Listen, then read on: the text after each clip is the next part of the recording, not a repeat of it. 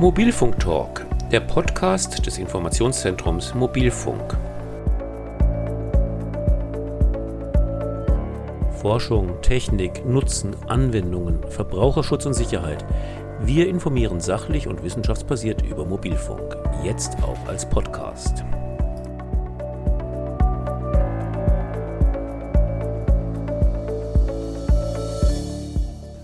Das EU-Parlament will es Verbrauchern erleichtern, ihre Geräte reparieren zu lassen, anstatt neue zu kaufen. Ein neues Recht auf Reparatur soll Waren haltbarer und besser reparierbar machen. Ein entsprechender Vorschlag der Europäischen Kommission ist schon auf dem Weg. Sein Ziel ist es, dass ein wirksames Recht auf Reparatur den gesamten Produktlebenszyklus berücksichtigt.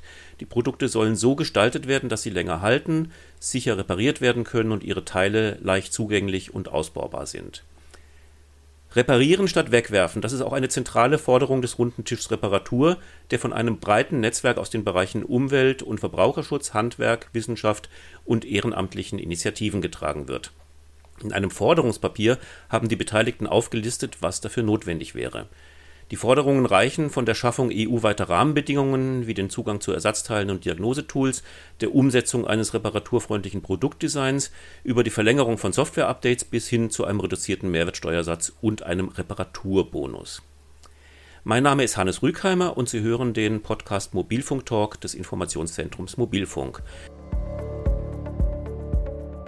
Unsere Gesprächspartnerin heute ist Janine Corduan, Referentin für Kreislaufwirtschaft beim BUND und wir sprechen über das Recht auf Reparatur, Ökoproduktdesign und Reparaturcafés. Hallo, Frau Corduan. Hallo, schönen guten Tag.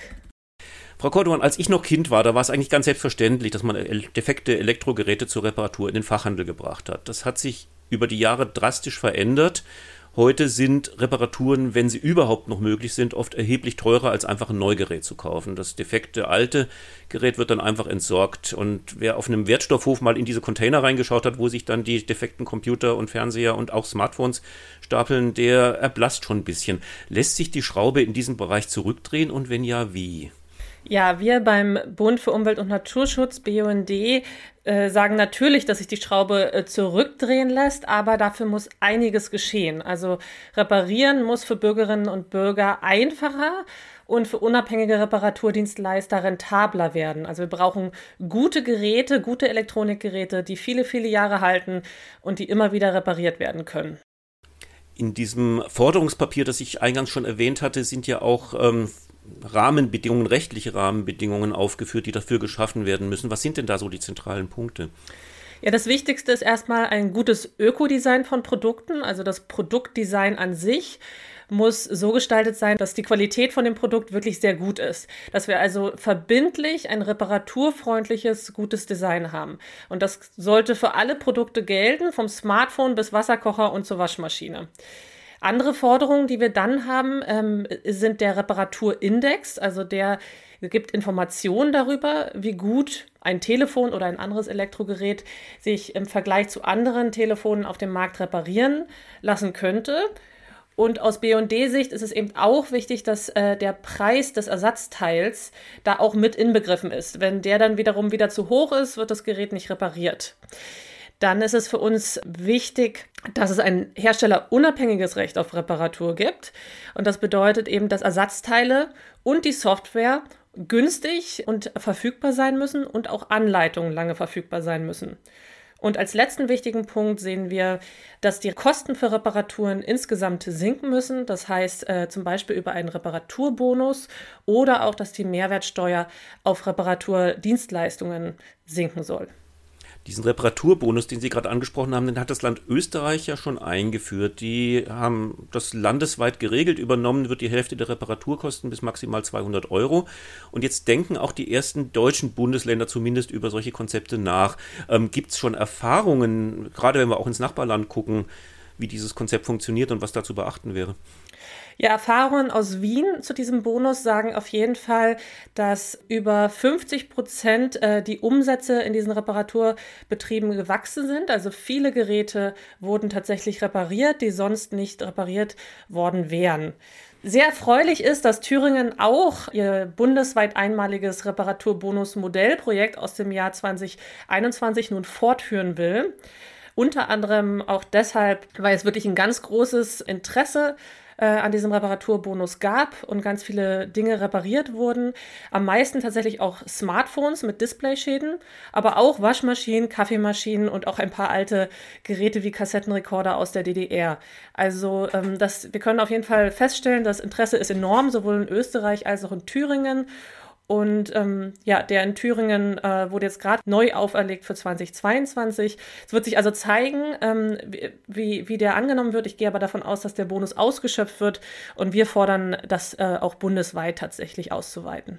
Wenn wir jetzt auf die Smartphones schauen, die uns als Informationszentrum Mobilfunk natürlich besonders am Herzen liegen, welchen Beitrag könnten denn da die Hersteller im Hinblick auf Nachhaltigkeit leisten? Wie kann so ein reparaturfreundlicheres Design der Geräte aussehen? Ja, ganz wichtig ist zunächst, dass günstige Ersatzteile lange nachgehalten werden und diese eben auch überall verfügbar sind, auch überall auf der Welt tatsächlich. So, wir wissen, dass sozusagen es bereits aktuell viele Hindernisse für die Reparatur von solchen Produkten gibt, zum Beispiel verklebte Akkus oder notwendige äh, Spezialwerkzeuge oder auch einfach teure Ersatzteile. Und das äh, führt eben dazu, dass ganz wenig äh, Verbraucherinnen äh, ihr Smartphone tatsächlich äh, nur reparieren, nur 11 Prozent etwa. Und wenn wir uns jetzt überlegen, wie so ein reparaturfreundliches Design von einem Smartphone aussehen könnte, gibt es ja tatsächlich eine Vision, die auch der runde Tischreparatur äh, da mitentwickelt hat. Das 10-Jahres-Smartphone, das 10-Year-Phone.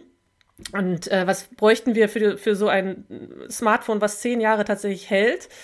Und ähm, ja, da steht als allererstes natürlich wieder das reparaturfreundliche Design. Wir brauchen leicht zu öffnende Teile, die mit ganz normalem Werkzeug, was wir vielleicht auch im Keller haben, aber was auch jede Fachwerkstatt dann natürlich hat, entfernt werden können, geöffnet werden kann. Außerdem keine Software-Sperren, das ist auch ziemlich zentral bei Smartphones. Ähm, dann Akkus, die ohne Spezialwerkzeug äh, leicht zu entnehmen sind und austauschbar sind. Äh, eine Softwareunterstützung über zehn Jahre ähm, Ersatzteile und Reparaturinformationen, die wirklich auch für jeden zugänglich sind, nicht nur für professionelle Reparateure. Es gibt ja auch viele private Menschen, die ja sehr fix und gut sind und Dinge reparieren können. Also auch das muss alles äh, frei verfügbar einfach sein. Genau, Reparaturen müssen günstig sein, sowohl die Teile selbst auch die, äh, als auch die Reparatur. Das heißt, es soll natürlich auch nicht jede und jeder äh, das Smartphone selbst reparieren müssen. Es soll auch günstig in einer Fachwerkstatt sein oder auch in einer freien Werkstatt. Jetzt haben Sie auch erwähnt, es gibt auch Software-Sperren. Das heißt, also nicht nur die Konstruktion der Geräte ist ein Problem, sondern tatsächlich auch die Software kann Reparaturen verhindern. Was steckt da dahinter? Bei Smartphones beispielsweise sind äh, Bildschirm und Akku für 41 bzw. 16 Prozent der Reparaturfälle verantwortlich. Apple beispielsweise ähm, serialisiert die Software in den bestimmten Geräten. Und das bedeutet, dass dieser Hersteller einzelne Produktteile miteinander koppelt. Das heißt Part Pairing. Und damit äh, kontrolliert der Hersteller, wer bestimmte Arten von Reparaturen durchführen darf und wer eben auch nicht. Es ermöglicht, wird das eben durch diese Serialisierung von diesen Einzelteilen. Alle haben eine eindeutige Seriennummer und die ist gekoppelt mit der Software äh, von einem anderen Teil. Und wenn dann ein Teil ausgetauscht wird, kann der nicht kommunizieren mit dem anderen Teil. Außer der Hersteller selbst koppelt diese beiden Geräte dann äh, mit der Software neu. Und das bedeutet de facto, dass keine unabhängigen Reparaturbetriebe oder private Personen einen Teil austauschen können. Das ist an sich eine ganz große Bedrohung und geht in die völlig falsche Richtung, weil es eben dem Hersteller unabhängigen Recht auf Reparatur widerspricht. Und ja, solche Praxis müsste auf jeden Fall verboten werden, weil ansonsten Handyreparaturen immer seltener werden und das ist genau das Gegenteil, was wir wollen. Mhm. Und dann gibt es ja noch die Reparaturcafés, die in den letzten Jahren so ein bisschen entstanden sind, auch als Gegenbewegung zu dem, was die Industrie an Rahmenbedingungen vorgegeben hat. Sehen Sie die auch im Rahmen dieser ähm, Forderungen im Rahmen des Rechts auf Reparatur und brauchen die eventuell auch neue Geschäftsmodelle? Äh, wir sagen ganz klar beim äh, Bund für Umwelt und Naturschutz, wir brauchen ein herstellerunabhängiges Recht auf Reparatur. Also es soll wirklich ähm, auch für diese ehrenamtlichen Cafés ähm, möglich sein, an alle Informationen und Ersatzteile günstig ranzukommen. Genauso wie äh, sich neue Geschäftsmodelle bei Fachwerkstätten äh, natürlich auch etablieren sollen. Also soll äh, möglichst viel davon geben in jeder Form und natürlich sind die ganz zentral Teil davon. Ähm, denn wenn es sozusagen so ein Herstellermonopol gibt, die sozusagen nur diese Reparaturen ausführen können, dann können die entweder die Preise festlegen ähm, und letztendlich geht, gehen auch ganz viele fachkundige Menschen verloren, die in diesen Cafés ja auch ganz viel selbst reparieren können. Sie haben ja auch selbst eine Reparaturwerkstatt mit aufgebaut. Was haben Sie da für Erfahrungen gemacht, gerade mit dem, mit dem bisherigen Status quo? Ja, diese ähm, ehrenamtliche Selbsthilfewerkstatt, die ich selbst mit aufgebaut habe, viele, viele Jahre und viele Kurse auch gegeben habe, war hauptsächlich für Metall. Ähm, wir haben aber trotzdem ein, das ein oder andere Elektrogerät natürlich immer wieder auch auf unserer Werkbank gehabt. Äh, und da kann ich aus eigener Erfahrung wirklich auch nur sagen, dass vieles äh, einfach gar nicht repariert werden konnte. Viele Sachen waren nicht zu öffnen, die mussten wir dann irgendwie aufwendig aufsägen oder aufschneiden. Sieht dann auch nicht mehr so schön aus. Ähm, das bedeutet, äh, wenn man es aufbekommen hat, heißt es aber auch nicht, dass man es tatsächlich reparieren kann. Wir haben ja, auch manche Sollbruchstellen eben einfach entdeckt. Äh, manchmal musste einfach nur ein Kabel ersetzt werden, was so abgefallen ist zum Beispiel. Ähm, das macht letztendlich aber auch dann kein Otto-Normalverbraucher oder Verbraucherin. Man hat auch oft gesehen, dass ja, manche Kabel sind einfach so dünn, dass klar ist, dass sie einfach kaputt gehen oder brechen oder ähm, abreißen. Die eigene Erfahrung sagt auch, es gab fast nie Reparaturanleitungen. Äh, ja, man sucht dann im Internet, findet fast nicht. Und äh, insbesondere bei feinen Elektroniksachen ähm, wissen auch oft dann ehrenamtliche Menschen auch nicht mehr so richtig Bescheid. Ja, Ersatzteile sind auch rar. Also bei manchen muss man wirklich kreativ werden. Manchmal hat es geklappt und oft nicht, leider. Wo, wo, sehen Sie denn eigentlich im Augenblick die größten Hindernisse? Ja, tatsächlich im ähm, schlechten Ökodesign, in den, in den hohen Kosten, in den fehlenden Ersatzteilen und Anleitungen und ja, zentral ist äh, leider auch, dass es weniger, immer weniger Reparaturwerkstätten gibt. Viele gehen kaputt und es gibt auch keinen Nachwuchs. Das ist äh, ja ein Trend, der uns eben auf jeden Fall auch Sorgen macht, weil eigentlich bräuchten wir ein neues Berufsbild für Reparaturwerkstätten, dass das eben ja attraktiv ist und toll ist und viel schöner ist, als in einem Mediamarkt zu arbeiten, sage ich mal so wenn jetzt VerbraucherInnen sensibilisiert sind und eigentlich auch was tun möchten in Richtung Nachhaltigkeit, worauf sollten die besonders achten? Als allererstes ähm, Dinge möglichst lange nutzen und auch reparieren, alleine in einer Selbsthilfewerkstatt. Da gibt es übrigens das äh, Netzwerk Verbund offener Werkstätten. Äh, da sind ganz viele Werkstätten gelistet und da finden auch Menschen etwas in ihrer Nähe oder das Ganze in eine Fachwerkstatt ähm, bringen. Ähm, wenn Sie ein neues Gerät kaufen müssen, dann immer lieber ein hochwertiges. Das spart am Ende dann sowieso Geld, als wenn man immer wieder ein neues, äh, schlechtes Gerät kauft und dann von Herstellern, die nachweislich reparierfähige Geräte anbieten. Man kann auch refurbished Geräte kaufen von Fachhändlern, also die aufgearbeitet, repariert wurden und da hat man dann auch noch ein bisschen Garantie. Ähm, und dann äh, sollten viele Menschen auch mal in ihren Schubladen gucken, denn es liegen ganz viele alte Smartphones und Geräte in den Schubladen rum. Äh, es macht total äh, Sinn, dass die aus diesen Schubladen geholt werden und dann verschenkt werden oder repariert oder verkauft, was auch immer. Es ist einfach total schade um die ganzen Rohstoffe und die Geräte.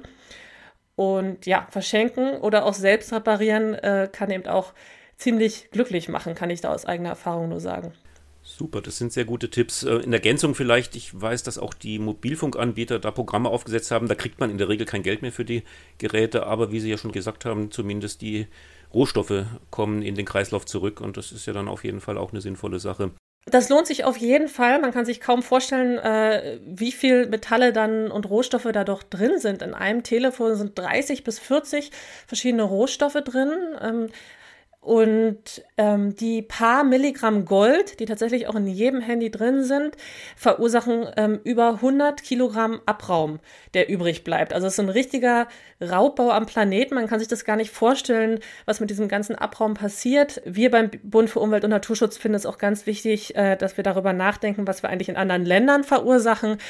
Und denken, dass es sich auf jeden Fall lohnt, diese ganzen Wertstoffe aus den Handys rauszuholen, sodass äh, weniger ja, Ressourcen in anderen Ländern abgegraben werden müssen, damit wir hier immer, immer neue Smartphones produzieren. Also wir sollten die auf jeden Fall zurück in die zirkuläre Wirtschaftsweise bringen. Das ist natürlich für Geräte, die keinen Gebrauchswert mehr haben, die genau richtige Vorgehensweise. Wenn wir jetzt aber nochmal auf Geräte schauen, die an sich schon noch funktionieren würden, aber die eben repariert werden müssen. Im Augenblick sind die Möglichkeiten zur Reparatur ja ausgesprochen überschaubar. Was haben Sie da als BUND für eine Vision? Wohin sollte nach Ihrer Einschätzung die Entwicklung gehen? Wir glauben, dass äh, reparierte Produkte das neue Normal sein werden und auch müssen und auch Städte und Gemeinden das in ihrer Infrastruktur und in ihren Angeboten widerspiegeln sollten. Das bedeutet, dass es zum Beispiel in jeder Fußgängerzone, ähm, jeder Stadt und jeder Gemeinde, also tatsächlich auch in den Zentren der Städte, neben den Elektronikshops genauso viele Reparatur- und Gebrauchtwarenkaufhäuser geben sollte. Äh, wir denken auch, dass Wertstoffhöfe zum Beispiel Schatzkammern sein könnten und werden wo Menschen Ausgedientes hinbringen können und wo sie direkt daneben aber auch Gebrauchtes und Repariertes ähm, finden und kaufen können. Und das Ganze vielleicht sogar noch so gestaltet, ähm, dass ein solcher Wertstoffhof ein Begegnungsort ist mit Café und vielleicht sogar noch Räumen, wo Reparaturkurse belegt werden könnten. Es gibt Möglichkeiten, demnach ähm, moderne Technik zu nutzen, ohne die Nachhaltigkeit dabei völlig aus dem Blick zu verlieren. Frau Kordon, ganz herzlichen Dank für das Gespräch. Und jeder, der sich dadurch jetzt ein bisschen sensibilisiert fühlt, der findet die entsprechenden Anlaufstellen per Google im Internet oder wir werden auch ein paar Links in unsere Podcast-Kommentare schreiben. Herzlichen Dank für das Gespräch. Vielen Dank auch von meiner Seite und einen schönen Tag. Und das war die zweite Folge von Mobilfunk Talk, dem Podcast des Informationszentrums Mobilfunk. Wir informieren regelmäßig über Forschung, Technik, Nutzen, Anwendungen, Verbraucherschutz und Sicherheit bei Mobilfunk. Wenn Sie keine unserer in etwa monatlichem Rhythmus erscheinenden Podcast-Folgen verpassen wollen, würden wir uns sehr freuen, wenn Sie unseren Kanal abonnieren. Ich, Hannes Rückheimer, bedanke mich fürs Zuhören und sage somit bis zum nächsten Mal.